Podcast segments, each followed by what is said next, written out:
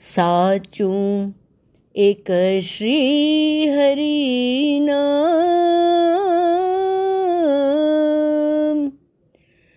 બાકી ખોટું જગત તમામ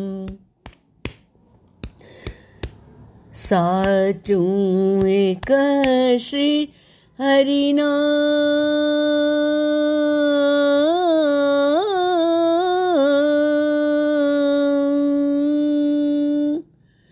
साचू एक श्री हरि नाम। बाकी खोटू जगत तमाम। विरला अनुभव माही आने। विरला अनुभव माही आने। हृदय कमल मही हरि ने पिछाणे विरला अनुभव माही आणे हृदय कमल मही हरि ने पिछाणे निज रूप स्वरूपे श्री हरि माणे पिए परम रस पान पिवाड़े, रटन रस रूप श्याम पिवाड़े, रटन रस रूप श्याम। गाए प्रेम थी श्री हरिनाम रमाड़े શ્યામ સાચું એક શ્રી હરિનામ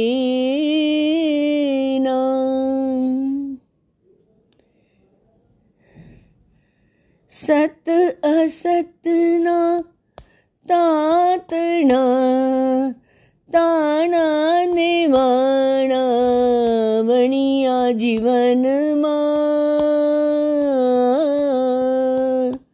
સત અસતના તાણા વાણા વણિયા સુંદર જીવનમાં સતનું જ્ઞાન સતનું વિજ્ઞાન सतनु ज्ञान, सतनु विज्ञान। पामे गुरुजन आहि तमाम, पाए प्रेम पीयूष रसपान पियो सहु।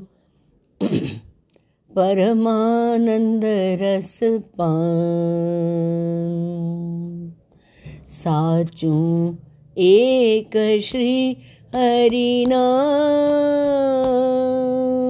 બાકી ખોટું જગત તમામ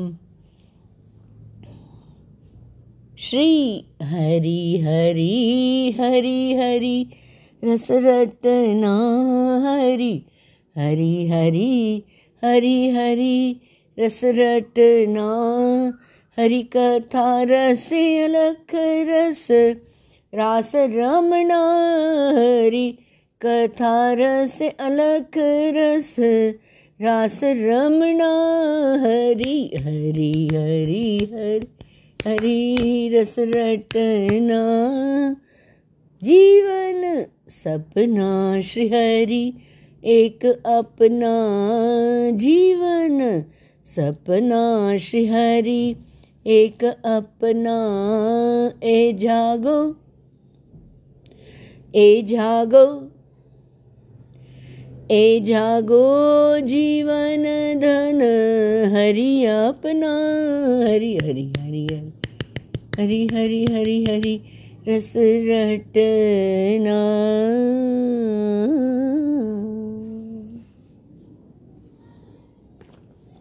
mm हमने देखा कि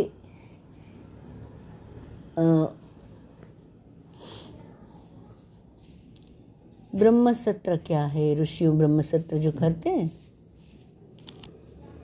तो सत्र में सभी यजमान है। यज्ञ होता है तो एक ही यजमान होता है। ऐसे अभी तो यज्ञों में कई यजमान होने लगे हैं, पर तो जो यज्ञ करता है वो एक यजमान को वो पूरा पूर्ण फल मिलता है। जबकि सत्र में सभी को समान पर ब्रह्म सत्र हुआ, ये के ज्ञान सत्र हुआ। तो सत्र किसको बोलते हैं?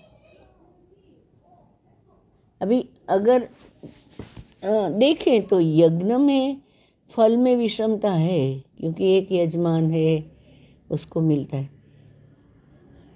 तो समता कहाँ है? सत्र में। जहाँ फल में समता है, उसी को सत्र बोलते हैं। भागवत की कथा यज्ञ नहीं है। नाम जप यज्ञ हो सकते भागवत की कथा ज्ञान सत्र है। क्या है? ज्ञान सत्र है। कथा में जितने बैठते सभी यजमान ही है। साधारण से साधारण कोई आदमी गरीब से गरीब बैठा, तवंगर बैठा फकीर बेटा, अमीर बेटा, कोई भी बहुत विद्वान है, कोई साधारण है, कोई नासमझ है, और कोई भटका हुआ प्रतात्मा है, उनको भी अलाउड है, वो सो ऑल आर अलाउड सत्रम स्वर्गाय लोकाय सहस्र सममासत। श्रेय और प्रिय। है ना, दो मार्ग होते हैं। तो नैमिषारण्य में जो ऋषिया वहाँ ब्रह्मसत्र कर, करते हैं, क्या करते हैं? ब्रह्म सत्र ब्रह्म सत्र में सभी को समान फल मिलता है। सभी ने सुत जी का सम्मान किया, शौनक मुनि ने सुत जी से प्रश्न किया कि एक तो बात कल्याण किसको कहते हैं? श्रेय मार्ग कहे, श्रेय श्रेय मार्ग माने क्या? श्रेय माने क्या? श्रेय का स्वरूप तो समझाइए ना हमें।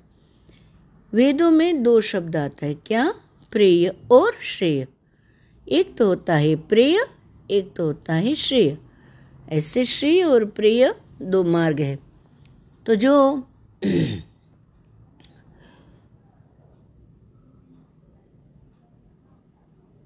कोई मार्ग है कि थोड़ा समय अच्छा लगता है, प्रिय होता है फिर अरुचि हो जाती है तो उसको प्रिय बोलते हैं। पर सभी लोगों को जो प्रिय ही है, सदा सर्वदा सर्वकाल प्रिय है, और उसमें अरुचि होती ही नहीं है। उसी का नाम श्रेय। अभी गुरु जी का मिलने का समय हो गया गुरु जी के दर्शन का समय हो गया, सब भागेंगे। कौन नहीं भागता? उसी का नाम श्रेय। आनंदमय परमात्मा श्री कृष्ण श्रेय स्वरूप जय श्री कृष्ण माने हो गए ऐसे नहीं है।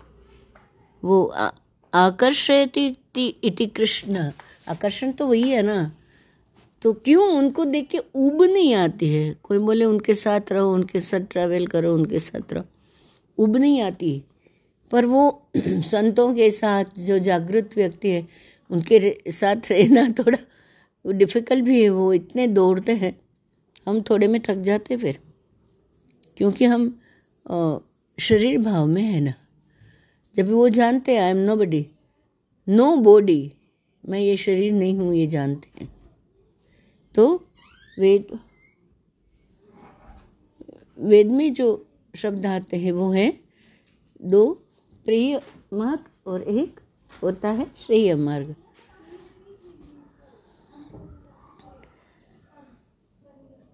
अभी जैसे, हमने देखा ना कि प्रिय मार्ग, थोड़े समय तक प्रिय होता है, बाद में अरुचि आ जाती पर वो श्रेय मार्ग में अरुचि आती नहीं आनंद में सब रहता है।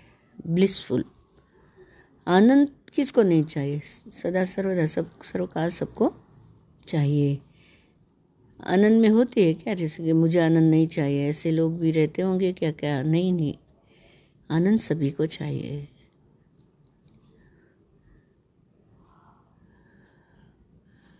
तो श्रेय क्या? जो सभी को प्रिय है, सर्वकाल प्रिय है, रुचि नहीं आती है, आनंद ही मिलता है, कल्याणकारी पथ है, वही श्रेय मार्ग है।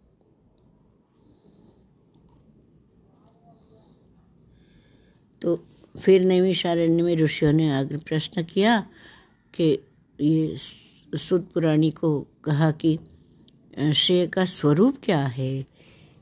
तो कल्याण किसको कहते हैं हमें समझा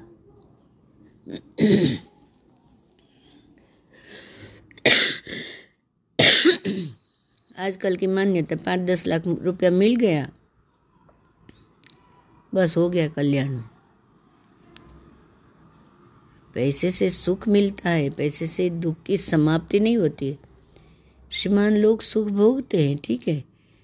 जरा पूछ के जाके उनके पास अंदर से बात निकालेंगे तो पूछेंगे, शांति है क्या? सुख भोगने से दुख की समाप्ति कभी नहीं होती। सुख के पीछे ही खड़ा ही होता है। एक के बाद एक, दुख के बाद सुख सुख के बाद दुख। ऐसे चल, चलता ही रहता है पर आनंद प्राप्त करने की सबको इच्छा है। अनिर्वचनीयम प्रेम स्वरूपम श्रेय स्वरूप श्री कृष्ण है। आनंद किसको है। सभी को चाहिए चाहिए रहता है। ऋषियों ने पूछा बार बार विनंती करते हैं कि कल्याण का रूप क्या है? श्रेय क्या है?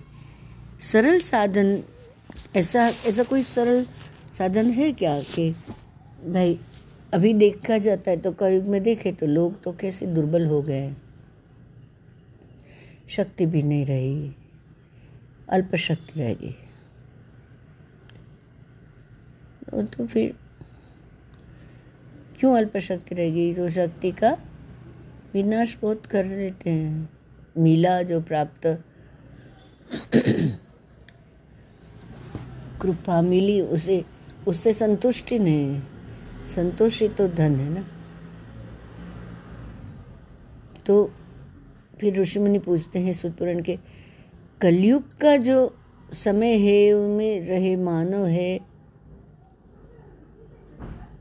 तो ऐसा कुछ सरलतम साधन कुछ है क्या? कि बताओ कि कठिन न लगे? क्योंकि अभी लोग मंद बुद्धि होने लगे। पहले जैसे बुद्धिमत्ता वरिष्ठ रहे नहीं। मंदा सुमंद मत मंद भाग्या युपद्रिता। कुछ कुछ लोग अपने आप बुद्धिमता वरिष्ठ, बुद्धिमान समझ लेते अक्कड़ से चलते हैं। व्यास जी ने लिखा कि कलयुग के लोग मंद बुद्धि वाले हैं, जो काम करने की बहुत ही ज़रूरत है, वो नहीं करते। और जो काम करने की ज़रूरत नहीं है, वो ही करेंगे उल्टा पुल्टा प्रातः काल में अगर चार बजे उठ जाए ब्रह्म मुहूर्त में, ध्यान भजन कुछ कर लिए, अंतर्मुखता में चले गए, ये ज़रूरी है। वो तो करेंगे नहीं, आलस्य हो गए। यात्रा, यज्ञ, दान ये सब करते करना चाहिए अच्छा है। पर संतों क्या बताते हैं कि उत्तम क्या है? अपना ही घर में, अपने घर में जहाँ हम हैं। चार बजे उठे प्रातः काल में ब्रह्म मुहूर्त में। भजन करें, ध्यान करें, जप करें। जो करने की बहुत ज़रूरत है। अभी कथा सुन के कई लोग जाके के कहा है महाराज जी ने कहा है? वहाँ सत्संग में जाते हैं, फिर वो बोले, कोई कोई लोग ज़ोर ज़ोर से, ओम नमः शिवाय, ओम नमः शिवाय। ऐसे नहीं, सबको देख के चलना है। वो घर में दूसरे को सो रहे तो उनका नींद को डिस्टर्ब नहीं करना है। नींद नींद में से जगाना तो पाप है। तो ये सब ध्यान में रख के भजन, धुन सब किसी को तकलीफ़ ना दे, ऐसे करना है। फिर व्यास जी को लगा कि कलयुग में मन बुद्धि वाले हैं तो वो, जो ज़रूरी तो करेगा नहीं तो अब क्या करना? तो व्यवहार में तो सब सावधान रह जाते हैं। पर भजन में सावधान करना, सावधान नहीं है। रुपया गिनते हैं तो एकाग्र चित्त से गिनते हैं।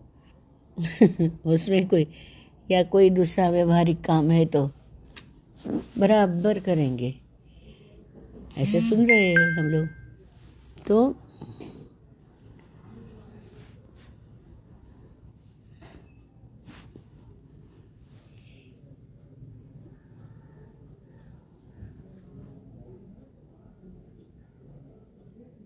भजन में सावधान रहे कि मेरा ये पल बीत रहा है। कभी भी नारायण आ जा सकते लेने को।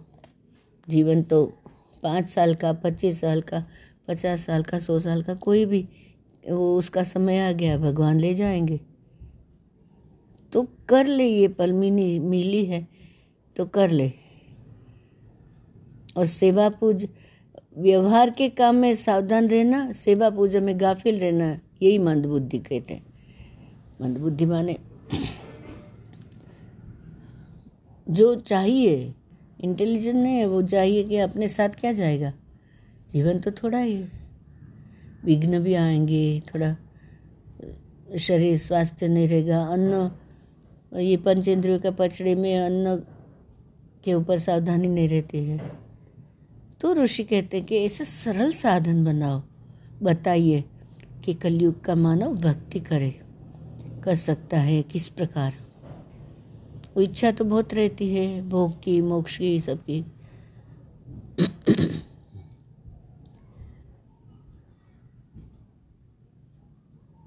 तो जीव जब भी जगत में आता है तो वो दोनों ही तो लेके आता ना अपना संचित, जो भी कर्म जैसे किया, वो संचित लेके आता है। कोई ऐसा जीव नहीं, पुण्य लेके आए खाली, कि कोई पाप ही लेके आए, नहीं, दोनों भी लेके आते तो भाई, अनुकूलता भी होती है, प्रतिकूलता भी होती है मन चाहे भी होती है, अनचाहे भी। वो जैसे करके आए, ऐसे होता है, प्रकृति के अनुसार। नहीं, मुझे तो ऐसी अनुकूलता ही मिलनी चाहिए। ये ऐसी इच्छा, ये अज्ञान, मुझे ये चाहिए, मुझे वो चाहिए। तो कहते हैं, इतने सारे भक्तों के चरित्र देखो, किसको अनुकूलता मिली? अनुकूलता से कुछ नहीं, वो प्रतिकूलता हो या अनुकूलता, भगवान के प्रति उनका ध्यान है, भजन में ध्यान है।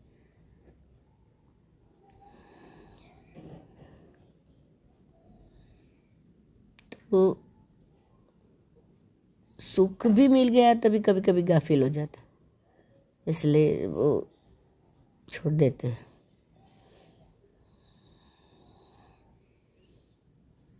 इसलिए प्रतिकूलता आती है, वो भी कृपा ही है, वो कभी उसमें से हम सीख लेते हैं कि ऐसा, इसमें भी हम अच्छे से रहे। तो फिर ऋषियों ने सरल साधन पूछा है। तो सुत जी सोचते उनको लगता है कि, और दूसरा भी पूछा ऋषियों ने प्रश्न के, ये भगवान का आने का क्या कारण है? अवतार का प्रयोजन क्या है? भगवान श्री कृष्ण प्रकट होते हैं, इसका कारण क्या है? ये तो बताइए ना। कितनी बार कृष्ण कथा सुनी? तृप्ति होती है क्या? तृप्ति नहीं होती। तो आप हमें विस्तार पूर्वक वो सभी कृष्ण कथाएँ सुनाइए। सूर्य जी को ऋषि मुनि विनंती करते हैं। वयम तो न उत्तम श्लोक विक्रमे यृण्वताम रसज्ञान।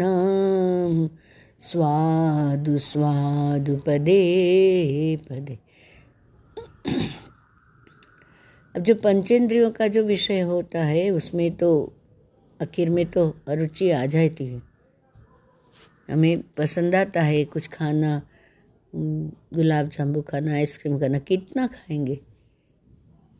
तीन, चार, पाँच छः आगे फिर तो मन हट जाता है। विषय भोगने के बाद विषय से मिठास नहीं रहती कड़वाहट आ जाती शिकन पूरी पसंद है? तो पाँच दस कोर खाए, बस हो गया, मज़ा आ गए पर अच्छा लगा। फिर बाद में भूख शांत हो गई, पेट भर गया। अब अब कोई दे थोड़ा सा एक चम्मच भी तो नहीं अच्छा लगता है। इसलिए बोलते, भाई ले जाओ, अभी नहीं चाहिए आ गया बात तो था। तो इंद्रिय सुख में तो सीमितता है। जो पसंद था वही ऐसा लगता है कि बस अब नहीं चाहिए। यहाँ से ले जाओ। वो बांट दो सबको। ऐसे लगता है। तो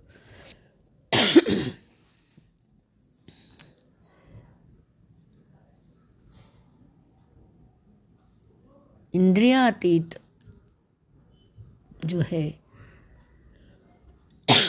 त्रिगुण में भी कहाँ, त्रिगुणातीत होना पड़ेगा। इसलिए कहते ना तम गुणत्रयातीत। सत की भी सोने की साकड़ी उससे भी परे जाना पड़ेगा। वैराग्य तो आ जाता है, पर वैराग्य में स्थिरता कहाँ आती?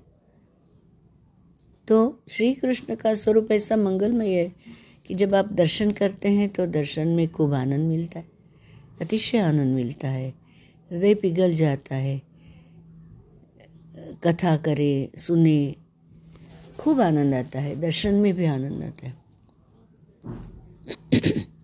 पूरे भाव से हम गाते रहते हैं, हरे कृष्ण हरे कृष्ण कृष्ण कृष्ण, हरे हरे।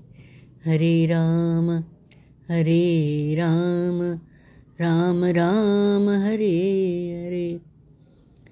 कीर्तन में भी खूब आनंद आता है। कथा तो सुनी कई बार, पर सुन के फिर से लगता है, सुनते प्रेम से। तो आप हमें विस्तार पूर्वक बताइए, सनातन धर्म का रक्षण करने के लिए भगवान क्यों आते हैं भगवान? सनातन धर्म का रक्षण करने के लिए जगत में आते हैं। कलयुग में तो अधर्म बढ़ता रहता है। कलयुग का मित्र है अधर्म। अधर्म बढ़ने पर धर्म कहाँ जाता है? और कहाँ रहता है? धर्म कम शरणम गतः। श्री कृष्ण भगवान स्वधाम जाते हैं तो कलयुग में अधर्म बढ़ जाता है, तब धर्म का क्या होता है? तो पहले अध्याय में संतों ने प्रश्नाध्याय माना, सब पूछ लिया कि भाई लोग कैसे भक्ति करेंगे? भगवान के अवतार का प्रयोजन क्या है? और क्यों आते हैं? तो फिर बताते हैं कि सनातन धर्म का रक्षण करने आते हैं। तो ये जो पहले स्कंद में पहले अध्याय को प्रश्नाध्याय, प्रश्न पूछते हैं। ऐसे प्रश्नाध्याय से नाम दिया। तो फिर वो बाद में सुत, पुरानी कथा प्रारंभ करते हैं। तो प्रश्न परिप्रश्न न सेवा, कहते हैं वो पूछते हैं, कुछ जानना चाहते हैं। तो फिर वो बताने के आनंद है। नहीं तो रस नहीं तो फिर ऐसे कैसे? कहते हैं, तड़प ही ईश्वर है, तब कुछ जानना है, मुझे चाहिए ये क्या है सब? तभी फिर पुरानी आगे कथा प्रारंभ करते हैं। तो कथा के प्रारंभ में होता है मंगलाचरण। तो उनका तात्पर्य भी बताते हैं आगे क्या है। सबसे और ऐसे है कि कथा प्रारंभ के समय नारायण का स्मरण करना चाहिए। उसके बाद ही कथा कर सकते हैं। नारायणं नमस्कृत्य, नरं चैव नरोत्तमं, देवीं सरस्वतीं व्यासं। ततो जयमुदीरयेत्। कथा कहाँ करी? बद्रिकाश्रम में। तो वो बद्रिकाश्रम में जो नरनारायण है, वो स्वामी है, उनके मालिक है। और भरतखंड के मालिक देव है वो। कोई भी सत्कर्म करे हम, आरंभ में इस भूमि के मालिक नर नारायण भगवान को वंदन किया जाता है, ऐसे कहा गया है। सुत पुराणी नारायणं नमस्कृत्य नरम चैव नरोत्तमं देवीं सरस्वतीं व्यासम ततो जय मुदीरे तैसे प्रार्थना करते। क्योंकि नर अगर अपने आप में डूब के देखता है तो उधर नारायणी दिख जाता है। और माँ सरस्वती और व्यास नारायण, जिन्होंने हमें ये खजाना दिया तो उनका वंदन करके ये कथा करते ऐसे जय में कहा गया है। जय माने श्रीमद् भागवत, जय माने महाभारत को भी जय कहते हैं कभी के।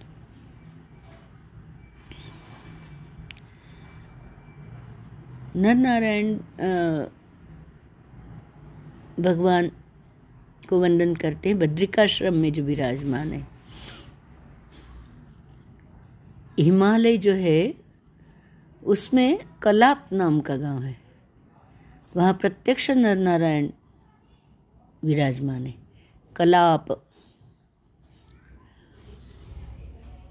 व्यास महर्षि ऐसे वर्णन करते हैं कि नर नारायण भगवान आज भी उधर प्रत्यक्ष है।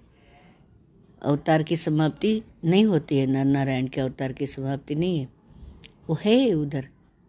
हिमालय में कलाप नाम के गाँव में।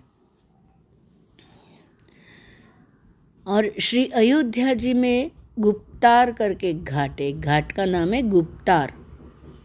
वहाँ के संत लोग ऐसे बोलते हैं कि श्री सीताराम जी का अंतिम दर्शन ये गुप्तार घाट पे हुआ था।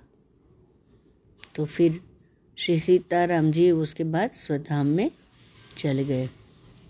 तो भगवान गुप्त हुए हैं। इसलिए इस घाट का नाम गुप्तार घाट। वहाँ से वो फिर अदृश्य हो गए, गुप्त हो गए। तो वो गुप्तार घाट कहा जाता है। और भगवान कृष्ण के बारे में बताते हैं कि भगवान श्री कृष्ण स्वधाम में गए हैं। तो महर्षि व्यास लिखते हैं, उनका वर्णन करते, कहते हैं कि ये स्वधाम में गए, किंतु नर नारायण अवतार की समाप्ति नहीं होती है। नर नारायण भगवान आज भी है। हिमालय में आज भी विराजमान है। ये ऐसी जगह में विराजमान है जहाँ के ठंडी खूब होती है। देवता भी सहन नहीं कर सकते, इतनी ठंडी। जो महायोगी है, वो ही इस ठंड को सहन कर सकते। ढाई हज़ार वर्ष हो गए भगवान श्री शंकराचार्य स्वामी नरनारायण भगवान का दर्शन करने के लिए गए थे। शंकराचार्य महाराज गए दर्शन करने। तो उन्होंने कहा कि मैं तो आपकी कृपा से यहाँ आ सका। पर कलयुग की प्रजा तो भोगी है। शंकर, स्वामी शंकर ने ऐसे कहा। तो उसके, उसको कैसे दर्शन होगा आपका? तो आप कृपा कीजिए ना, यहाँ दूसरा तो कोई आ नहीं सकता। तो आप ऐसी जगह में विराजमान हो जहाँ की ठंड सहन हो सके। कितने करुणालु होते संत के, उनको अनुभव आया तो वो फिर जगत के लोगों को लेके उनको भी मिले ऐसे सोच रहे हैं सबके लिए। तो फिर श्री शंकर स्वामी को, शंकराचार्य महाराज को नर नारायण भगवान ने आज्ञा दी के नारद कुंड में स्नान करो। स्नान के समय में मेरा स्वरूप आपके हाथ में आएगा। उस स्वरूप की स्थापना अपने हाथ से करो। श्री शंकराचार्य महाराज ने नारद कुंड में स्नान किया। स्नान के समय उनके हाथ में स्वरूप आया। इसी स्वरूप की स्थापना की है। जो लोग बद्री नारायण में दर्शन करने के लिए जाते हैं, वे श्री शंकराचार्य जी के द्वारा जो बद्री नारायण का स्वरूप स्थापित किया गया है, उसका दर्शन करते हैं। श्री शंकर स्वामी ने नर नारायण भगवान श्री बद्री नारायण की स्थापना की है। हम दर्शन करने जाते हैं। श्री बद्रीनारायण भगवान की जय। ये ये सब बातें वहाँ ताम्रपत्र पर ए सब लिखा हुआ है। कि? उन ठंड लग, बहुत ठंड होने से शंकराचार्य महाराज ने लोगों, कैसे ये ठंड सहन करेंगे? तो नर नारायण को कहा तो उन्होंने कहा कि नारद कुंड में स्नान करो, और वो जो स्वरूप प्राप्त हुआ नर नारायण का, वो उन्होंने वहाँ स्थापित कर दिया। तो फिर हम उनका दर्शन करते हैं बद्री श्री बद्री बद्री नारायण जाके। हज़ारों वर्ष हो गए। वो वहाँ जो शंकराचार्य महाराज ने श्री शंकर स्वामी ने जो मर्यादा स्थापित की, आज तक उसका पालन हो रहा है।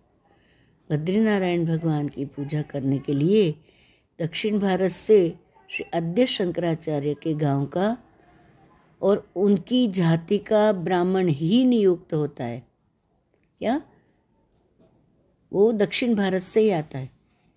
और वो भी श्री आद्य शंकराचार्य के गाँव का ही होना चाहिए और उनकी जाति का ब्राह्मण ही वो पूजा करता है।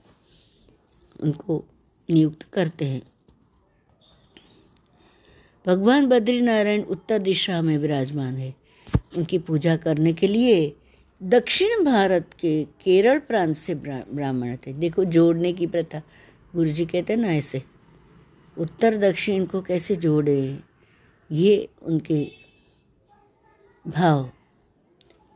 बद्रीनारायण का स्वरूप अतिशय मंगलमय है। कैसे बैठे हैं भगवान? पद्मासन धारण किए हैं। वो भगवान नारायण पद्मासन में बैठे हैं, विराजमान उधर। उनकी सेवा, तपस्वी की सेवा है। बद्री नारायण में प्रातःकाल चार बजे भगवान बद्रीनारायण जी का अभिषेक होता है और बद्रीनारायण में सभी लोग गर्म कुंड में स्नान करते हैं, किंतु भगवान के लिए गंगा जी का ठंडा जल आता है। अभिषेक करने के बाद भगवान को चरण से गले तक सर्वांग में अतिशय चंदन अर्पित करते हैं। तो किसी ने वहाँ के पुजारी जी जो थे, कोई गया दर्शन करने तो पुजारी जी को पूछा।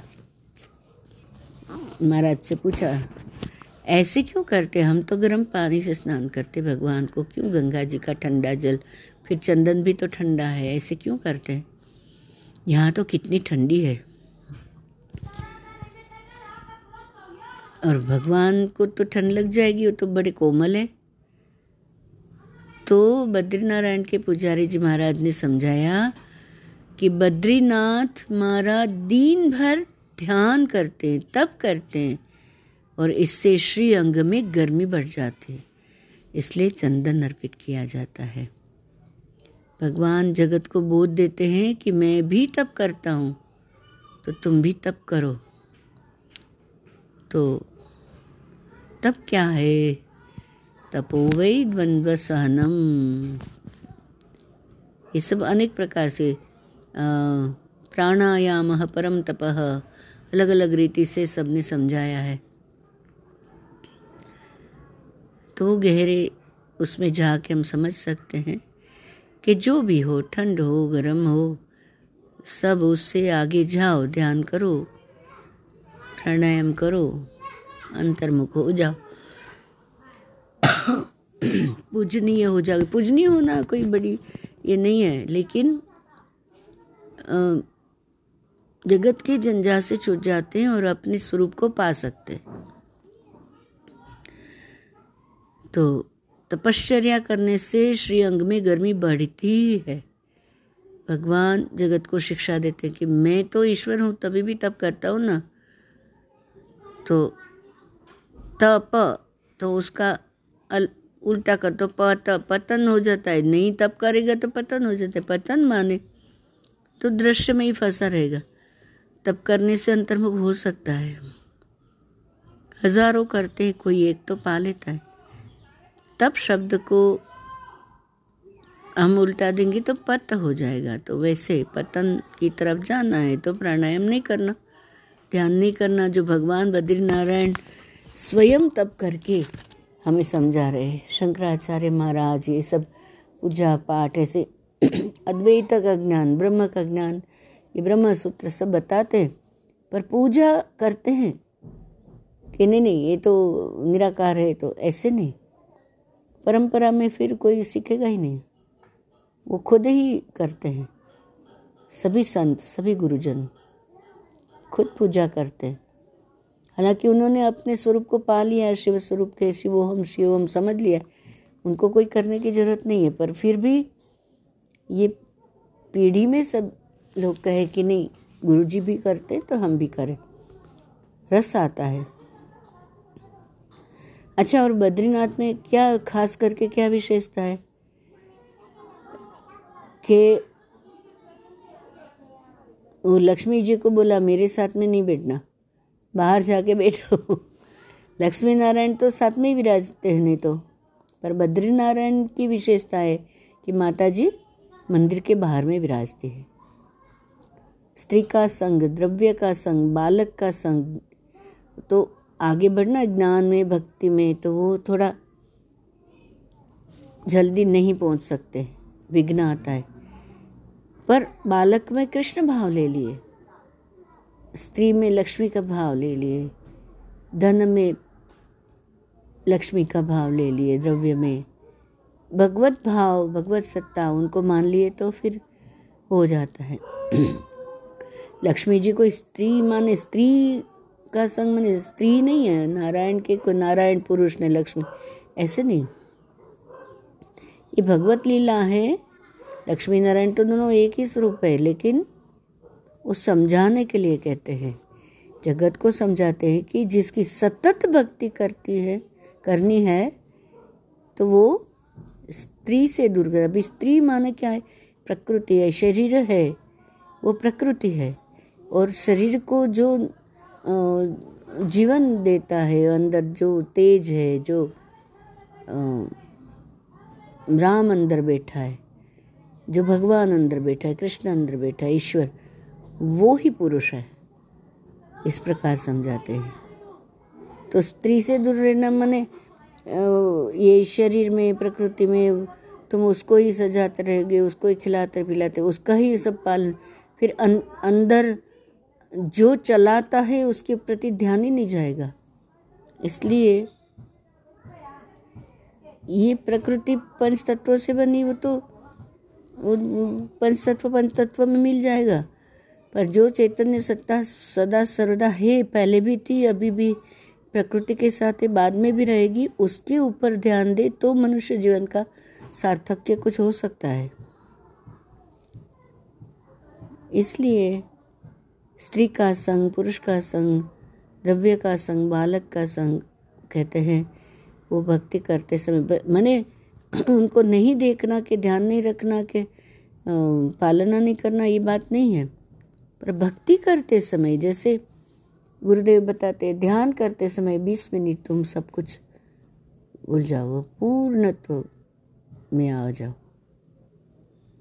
अपने स्वरूप के प्रति ध्यान दो, ये बात बताते नारायण का स्वरूप तो अतिशय दिव्य है। भगवान कृपा करे, प्रत्यक्ष दर्शन करना है। तो अभी ही यहाँ है। बैठकर मन से दर्शन कर सकते हैं। कैसे? कैसे गुरु जी बोलते हैं कि भगवान अभी है, यहाँ है, सदा है, सर्वदा है, सर्वत्र है, तुझ में है, तुम हो, ये बता रहे हैं। तो मुख्य बता रहे अंतर्मुखता, अपने स्वरूप को जानो। जो मन से दर्शन करता है, मन से चरणों में तुलसी अर्पण करता है तो वो तो अत्यंत असरकारक है, फलदायी है। वैसे ही मन से पाप करता है तो उसकी भी सजा होती है। इसलिए बोलते ना वो संध्या वंदन में मनसा वाचा कर्मणा वो सब, सब मुक्त होने के लिए वो सब सब किसी प्रकार से पाप हो गया तो वो उसमें से छूटने के लिए संध्या वंदन गायत्री ये सब बहुत उत्तम रास्ता बताया है। मन से किया हुआ पाप भोगना ही पड़ता है। मन से कोई भगवान का ध्यान करे, मन से, मानसिक पूजा का महत्व कितना सारा बताए वो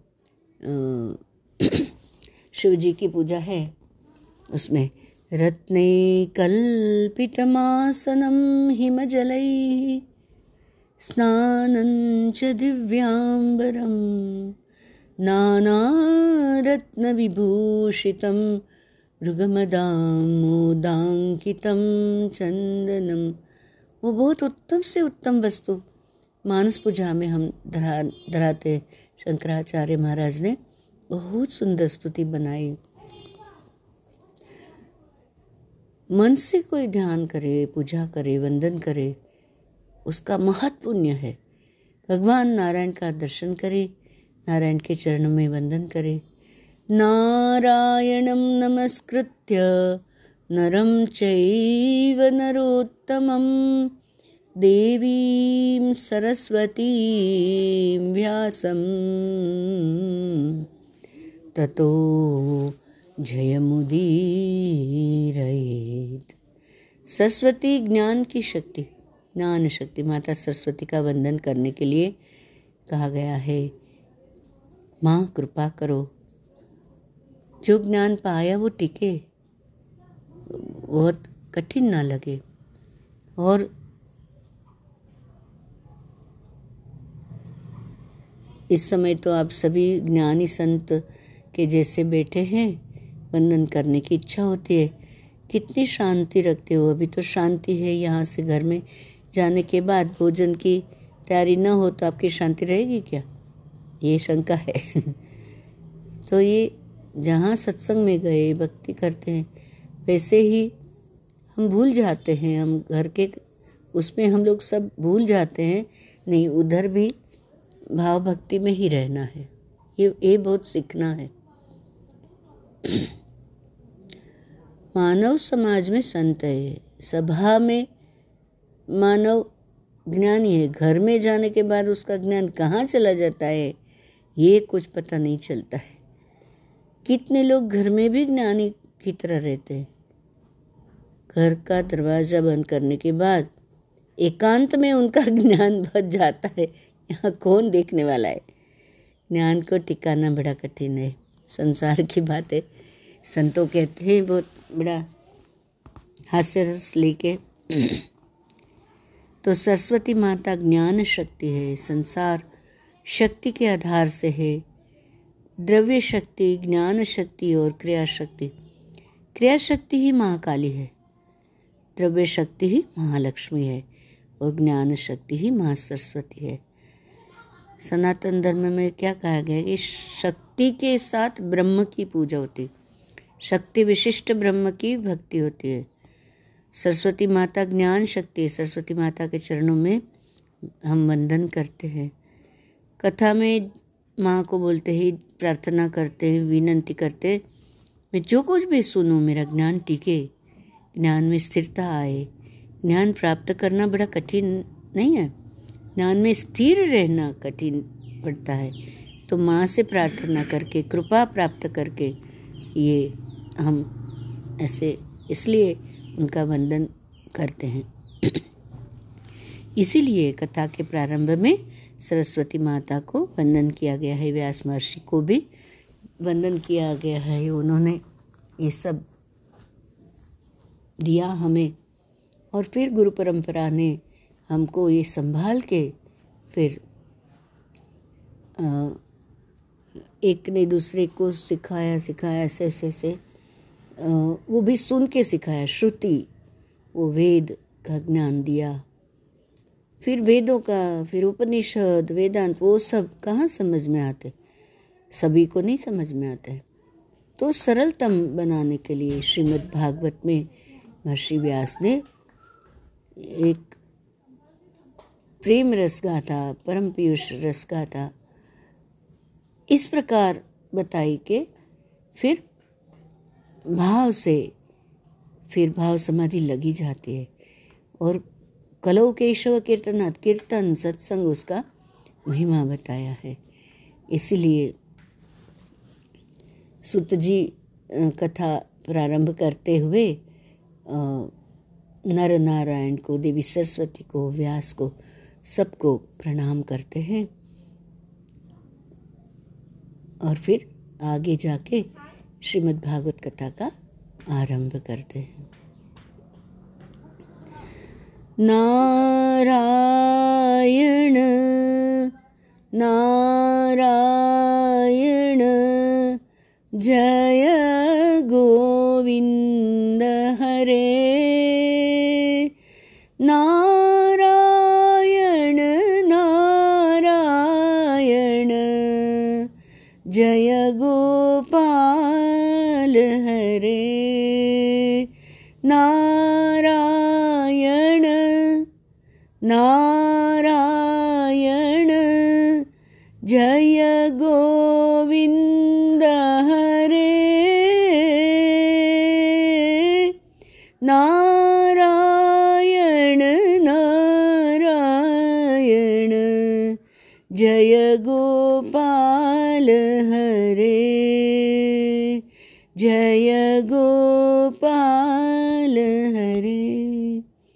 हरये नमः हरये नमः हरये नमः। कृष्ण कन्हैया, लाल की जय। सदगुरु भगवान की जय। अम्बे मात की जय।